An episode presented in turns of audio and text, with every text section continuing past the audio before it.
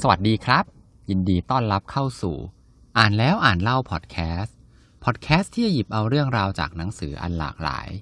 มาให้กับคุณทำไมบางคนถึงประสบความสำเร็จมากกว่าคนอื่น แล้วเราจะเพิ่มโอกาสนั้น ให้กับตัวเราได้อย่างไร EP นี้นะครับ ผมหยิบเอาหนังสือดังนะครับ ที่ชื่อว่า Outliers สัมฤทธิ์พิศวง เล่มนี้เขียนโดยคุณ Malcolm Gladwell นะฮะ ก็จริง ๆ เล่มนี้ครับ พิมพ์แปลไทยมาเป็น 10 ปีแล้วนะครับ เป็นหนังสือดังเล่มหนึ่งเลยของ Malcolm Gladwell เนื้อหาต้องบอกเลยครับว่าดีมากๆเลย หลักๆแล้วเนี่ยครับก็คือผู้เขียนเนี่ยพยายามที่จะหาสาเหตุว่าคนเก่งๆ ที่เขาประสบความสำเร็จกันเนี่ย มันมี pattern อะไรบ้างที่แตกต่างจากคนทั่ว ๆ ไป เมื่อพูดถึงบรรดาคนที่ประสบความสำเร็จนะครับ สิ่งที่เราเนี่ยมักจะ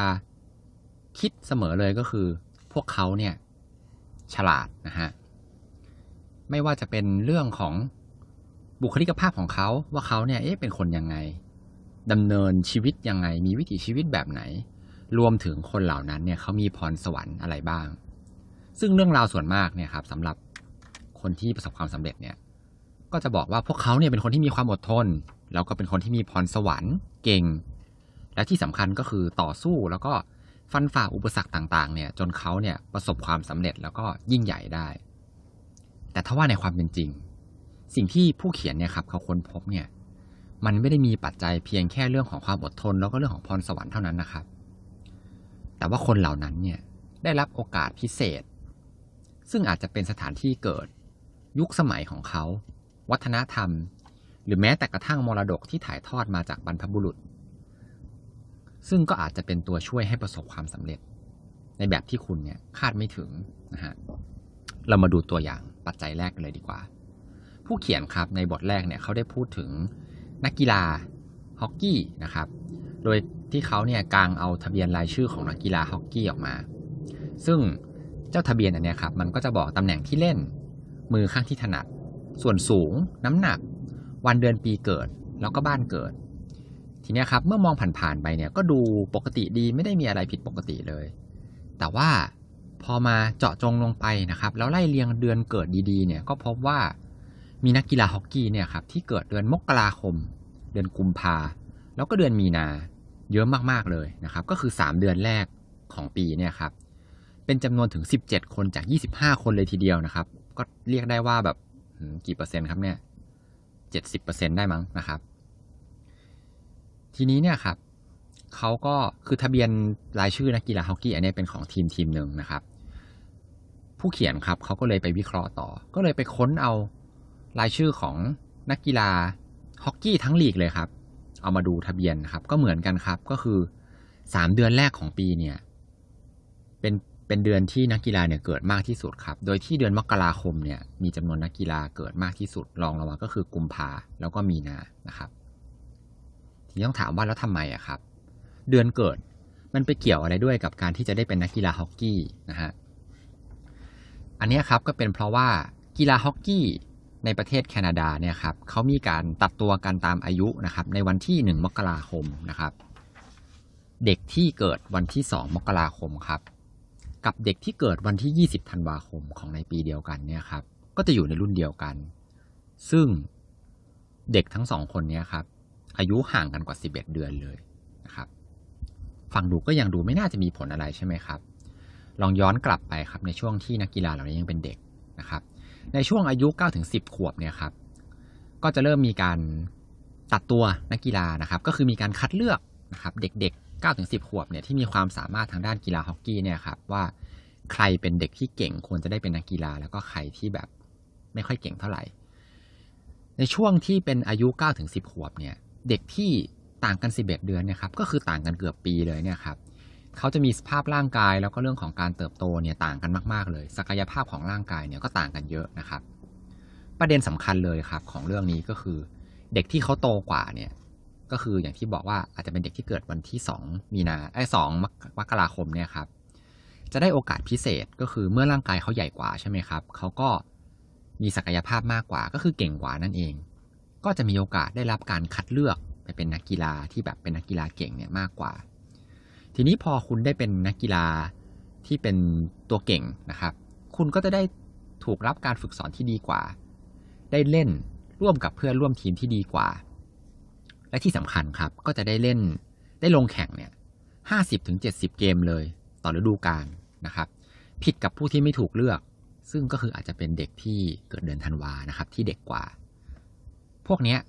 จะได้เล่นแค่ฤดูกาลละยี่สิบเกมเท่านั้นเอง สรุปคร่าวๆก็คือเด็กที่ได้รับการคัดเลือกไปเนี่ยครับ จะได้ซ้อมมากกว่า2-3เท่าเลยนะครับ ดังนั้นนะครับเขาก็สรุปว่า รื่องของกีฬาเนี่ยครับอายุที่ต่างกัน 11 เดือนเนี่ย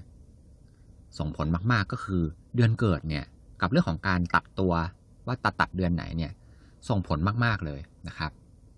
ทีนี้ที่น่าตื่นเต้นมากกว่านั้นอีกครับ ไม่ใช่แค่เรื่องกีฬาอย่างเดียวครับ ในเรื่องของการศึกษาการเรียนเนี่ยก็มีผลในแบบเดียวกันเลยนะครับ เด็กที่อยู่ชั้นเดียวกัน แต่อายุต่างกันเกือบปีเนี่ยครับ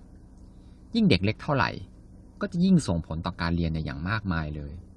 ว่าใครเนี่ยเก่งกว่าใครนะครับ เรื่องของการเรียนรู้ในเด็กอายุน้อยๆเนี่ยก็มันยิ่งส่งผลมากเลยครับ ต่างกัน 11 เดือนนะครับ มันจะทำให้เห็น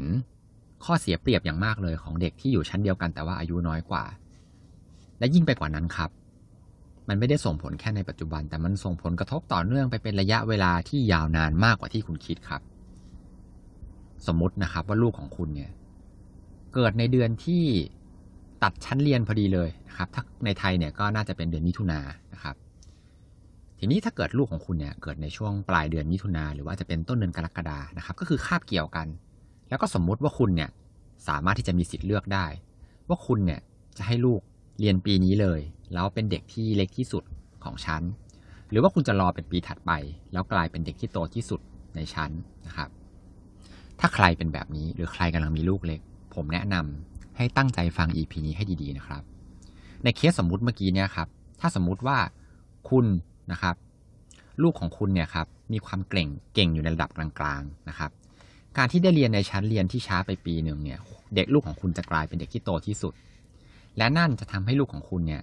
จากที่เก่งเก่งกลางๆนะครับ จะกลายเป็นเด็กที่เก่งไปเลยครับ เพราะว่าเด็กคนอื่นเนี่ยเขาอายุน้อยกว่าเขาจะเรียนรู้ได้ ไม่เท่าลูกของคุณนะครับ ดังนั้น โอกาสในการเข้าโครงการพิเศษนะครับ หรือว่าการได้รับคำชมว่าเป็นเด็กเก่ง ว่าเป็นฉลาดอะไรอย่างเงี้ยครับ ซึ่งสิ่งเหล่านี้ครับ มันส่งผลกระทบกับเด็กเล็ก ๆ เนี่ยมากมายนักนะครับ แล้วก็ต้องไม่ลืม ว่านอกจากเรื่องเรียนเนี่ยครับ มันก็ส่งผลในเรื่องของกีฬาด้วยเช่นกัน ถ้าเกิดบังเอิญลูกของคุณเนี่ยมีทักษะในการเล่นกีฬาที่พอใช้ได้นะครับ มันก็อาจจะกลายเป็นทักษะที่เก่ง ถ้าเกิดเทียบกับเพื่อนในชั้นนะครับ ณจุดนั้นนะครับ สิทธิ์การเลือกจะอยู่กับลูกของคุณแล้วก็คุณนะครับว่า คือลูกของคุณเนี่ยจะได้รับโอกาสที่มากกว่าคนอื่นละ ก็สามารถที่จะเลือกได้ครับ ว่าจะไปต่อในเรื่องของการเรียนหรือว่าเรื่องของกีฬา หรือว่าจะพอแค่นั้นก็ได้นะครับ แต่ที่สำคัญคือตัวลูกจะได้มีสิทธิ์เลือกนะฮะความได้เปรียบแล้วก็ความแตกต่างเล็กน้อยเนี่ย ยิ่งเวลาผ่านไป มันจะยิ่งทำให้คนเหล่านั้นได้รับโอกาสมากยิ่งขึ้นยิ่งขึ้นไปอีก งานวิจัยเหล่านี้ครับยังบอกกับพวกเราอีกว่า ระบบการคัดเลือกแบบนี้เนี่ยมันไม่เวิร์คครับ ไม่ว่าจะเป็นเรื่องของทั้งกีฬาแล้วก็เรื่องของการเรียน มันเป็นการตัดโอกาสของเด็กเก่งเนี่ยไปกว่าครึ่งเลยนะครับ เด็กที่เขาอาจจะเก่งแล้วแบบอายุน้อยเนี่ยพอไปเรียนในชั้นเรียนที่โตกว่ากันเยอะๆเนี่ยเขาก็จะกลายเป็นเด็กที่เก่งกลางก็จะไม่ได้รับเลือกนะครับเขาก็เลยเสนอวิธีการแก้ไขครับ อย่างเช่นเรื่องของการเรียนเนี่ยก็คือให้เด็กเล็กเนี่ยแบ่งออกเป็น 3 กลุ่มตามเดือนเกิดนะครับ ก็คืออาจจะเป็น เดือน 1 ถึงเดือน4นะครับกลุ่มที่ 1 เดือน 5 ถึงเดือน8เนี่ยอยู่กลุ่มที่ 2 แล้วก็เดือน 9 ถึงเดือน 12เนี่ยอยู่กลุ่มที่3นะครับการแบ่งกลุ่มแบบเนี้ยจะทำให้เด็กเนี่ยอยู่ในวัยที่ใกล้เคียงกันมากขึ้น วิธีการเนี้ยก็จะช่วยในการบรรเทาปัญหาเหล่านี้ครับได้ดียิ่งขึ้น แต่ถ้าว่าต้องบอกครับว่าในปัจจุบันเนี่ยมีแค่ในบางประเทศเท่านั้นเองที่เขาแก้ไขปัญหาด้วยวิธีการแบบนี้ครับ ซึ่งนั่นก็เพราะว่า คนเราเนี่ยก็ยังเชื่ออยู่ดีว่าความสำเร็จเนี่ยมันเกิดขึ้นจากความพยายามแล้วก็ความทุ่มเทของเด็กเท่านั้น โดยที่สภาพแวดล้อมอื่นๆ รวมถึงกฎเกณฑ์ทางสังคมเนี่ยมันไม่ได้มีส่วนด้วยเลยนะครับ อันนี้ก็จะเป็นเนื้อหาในบทแรกที่พูดถึงเรื่องของเดือนเกิดนะครับ ในบทที่2ครับพูดถึงกฎหนึ่งหมื่นชั่วโมงอันโด่งดังครับ การที่มีความชำนาญนะครับในระดับที่พอที่จะเป็นผู้เชี่ยวชาญที่แบบดังในระดับโลกได้เนี่ย จะต้องอาศัยการฝึกซ้อมอย่างน้อยเนี่ยหนึ่งหมื่นชั่วโมงนะครับ ไม่ว่าจะเป็นนักแต่งเพลง นักเขียนนิยาย นักสเก็ตน้ำแข็ง นักเปียโน นักหมากรุก หรือว่านักกีฬา หรือว่าผู้ที่เชี่ยวชาญในศาสตร์ด้านต่างๆเนี่ยครับก็ล้วนแล้วแต่อยู่ในกฎหนึ่งหมื่นชั่วโมงทั้งนั้นนะครับ ที่เขาทำวิจัยแล้วก็ทำสถิติกันมานะครับหนึ่งหมื่นชั่วโมงเนี่ยครับคำนวณคร่าวๆ ก็คือต้องใช้เวลาในการฝึกฝนในราวๆสิบปีเลยทีเดียวนะครับ จุดสำคัญก็คือเมื่อเรา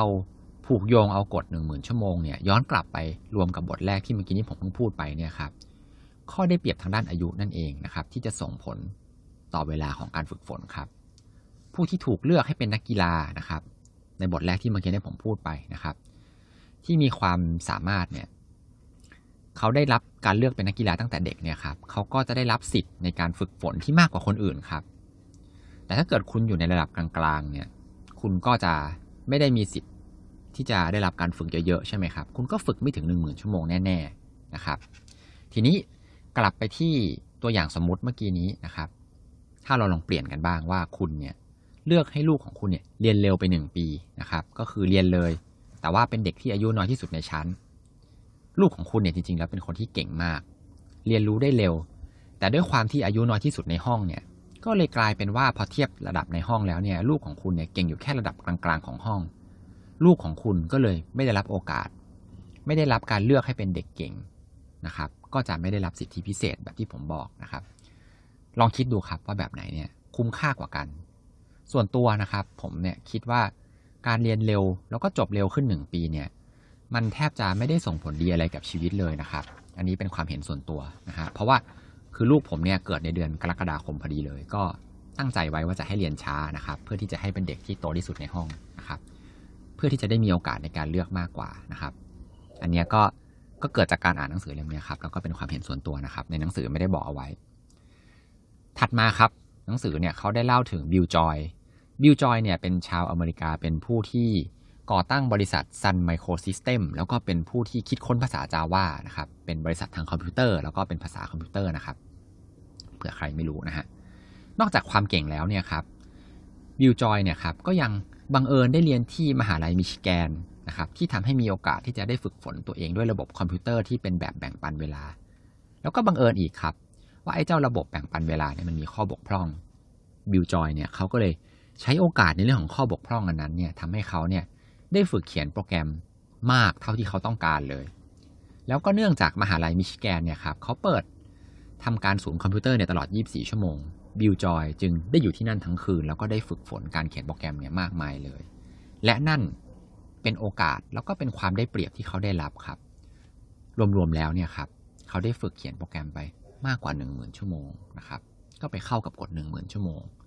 และนั่นก็เลยเป็นปัจจัยหลาย ๆ อย่างที่ทำให้ Bill Joy เนี่ยประสบความสำเร็จนะครับ EP หน้านะครับยังจะมี ต่ออีก 2 ตัวอย่างนะครับกับบุคคลที่ได้รับโอกาสพิเศษแบบนี้ก็คือวง The Beatles แล้วก็บิลเกตนะครับซึ่งในตัวอย่างเนี่ยนอกจากความเก่งแล้วก็พรสวรรค์แล้วเนี่ยแน่นอนว่าเขายังได้รับโอกาสแล้วก็ข้อได้เปรียบที่ช่วยให้คนเหล่านี้ครับประสบความสำเร็จอีกด้วยนะครับก็หนังสือเล่มนี้ครับเดี๋ยวเราจะยังคงอยู่ต่อกันอีกหลาย EP เลยนะครับส่วนตัวต้องบอกเลยครับว่าชอบมาก ๆ เลยเนื้อหาน่าสนใจมาก ๆ นะครับ สุดท้ายก่อนจะจบ EP นี้นะครับ ก็ขอให้ทุกคนมีความสุขในการอ่านหนังสือที่ชอบครับ และพบกันใหม่ EP หน้า สวัสดีครับ